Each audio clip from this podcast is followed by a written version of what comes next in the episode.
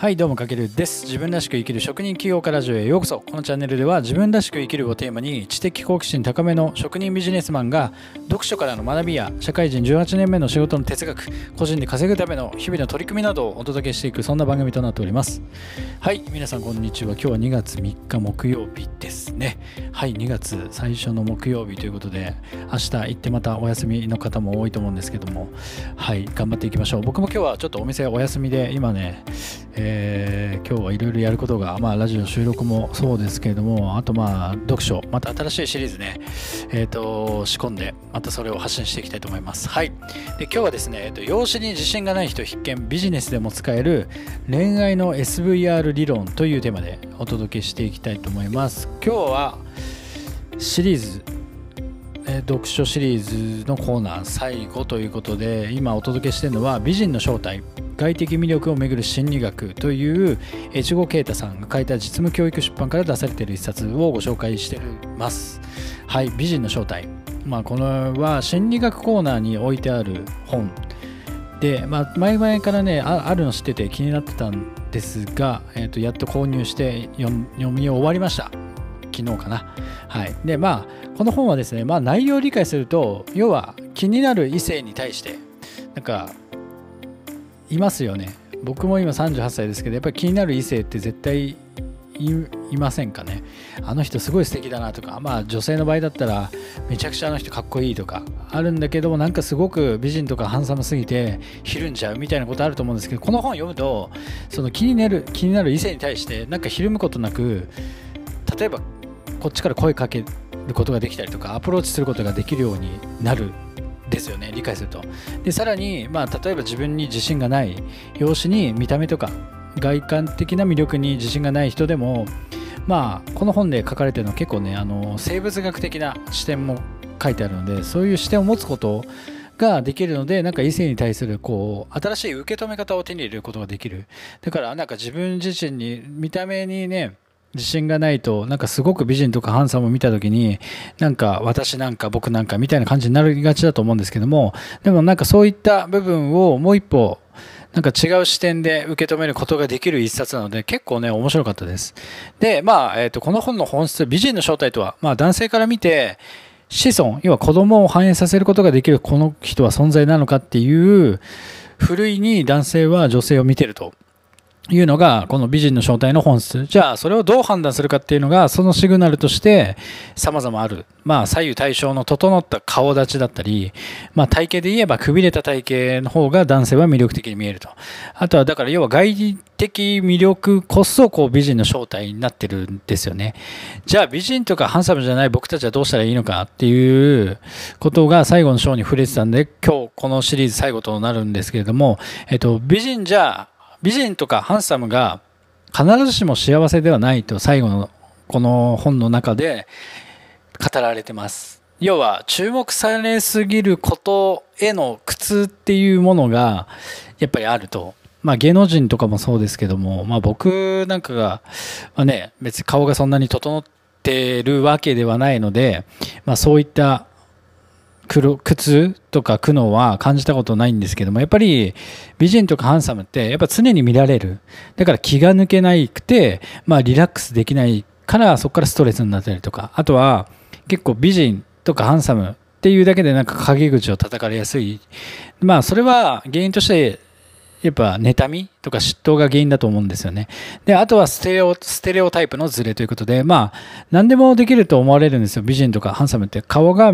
いけてると、スポーツも万能なんじゃないか、勉強もできるんじゃないかと思われてるんですけども、まあそんな中でちょっとしたミスとか不適切な態度があるだけで、なんかマイナスの評価がめちゃくちゃでかいっていうのが、この美人とかハンサムの悩みの一つ。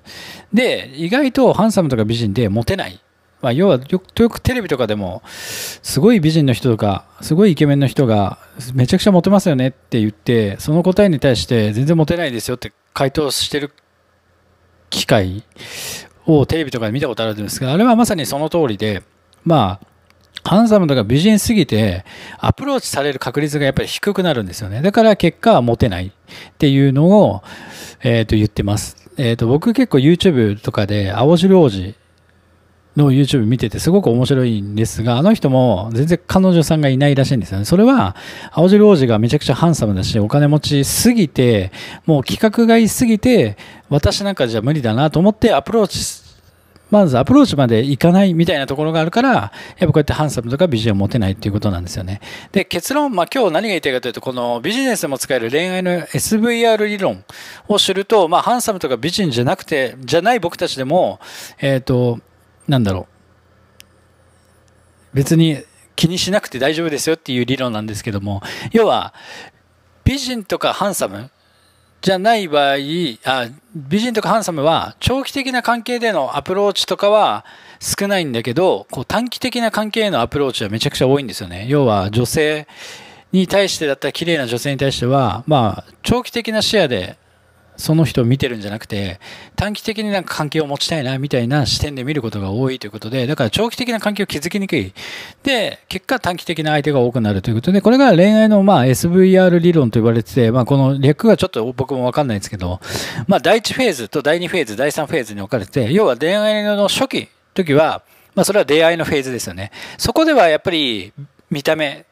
の印象が絶対大事なので、美人とかハンサム。であるこう外観的な魅力が大きな影響を与える時期なので、まあ美人とかハンサムにこの第1フェーズの時は軍配が上がるんですけども、第2フェーズになると要はここって自己解除して時間を共有して親密さを深める時間なので、そこまで来ると逆に美人とかハンサム、第一フェーズで重要だった美人とかハンサムの外的魅力っていうのは、えっ、と、重要度がすごく低下していくんですよね。これも、この本の中で、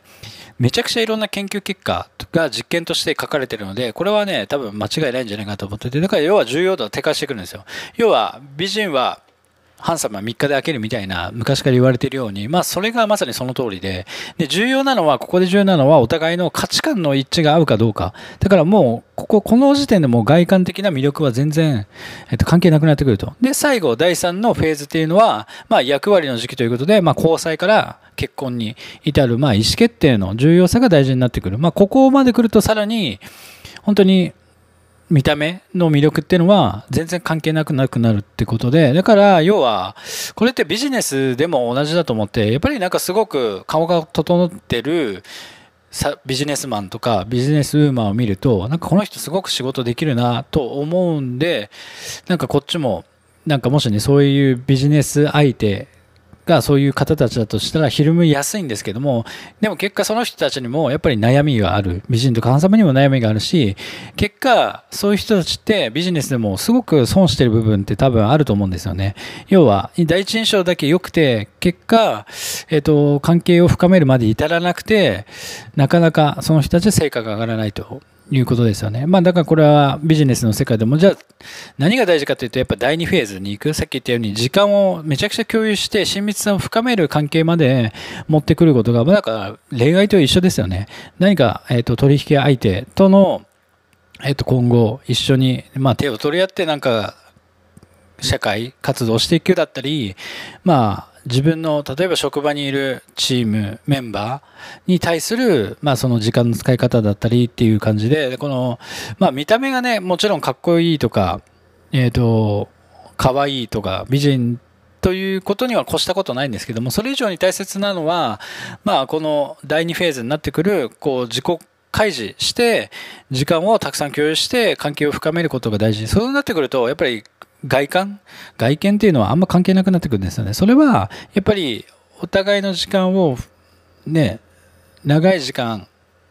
過ごすことによって、まあ、見慣れてくるっていうところもあると思うんで、まあ、そういったところが大事かなと思いました。まあ、この本を読んで、そんな感じに僕は感じたので、はい。まあ、養子に自信がない人は、えっ、ー、と、ぜひ、えっ、ー、と、まあ、美人も、ハンサムも、やっぱ、それがゆえにある悩みも持ってるし、美人とかハンサム最初のとっつきはいいんだけどやっぱり長期的な視野で見た時にすごくまあなんだろう損してるというかあのがあるのでぜひ、まあ、そこを覚えておいてもらえるとなんかこう美人とかハンサムじゃない人は生きやすいんじゃないかなと思うのでまあ今日はこんな感じで容姿に自信がない人必見ビジネスでも使える恋愛の SVR 理論というテーマでお届けしていきます。何かね少しでもヒントになる部分があったら嬉しいです。はいというわけで今回は以上になります。かけるでした。ではでは。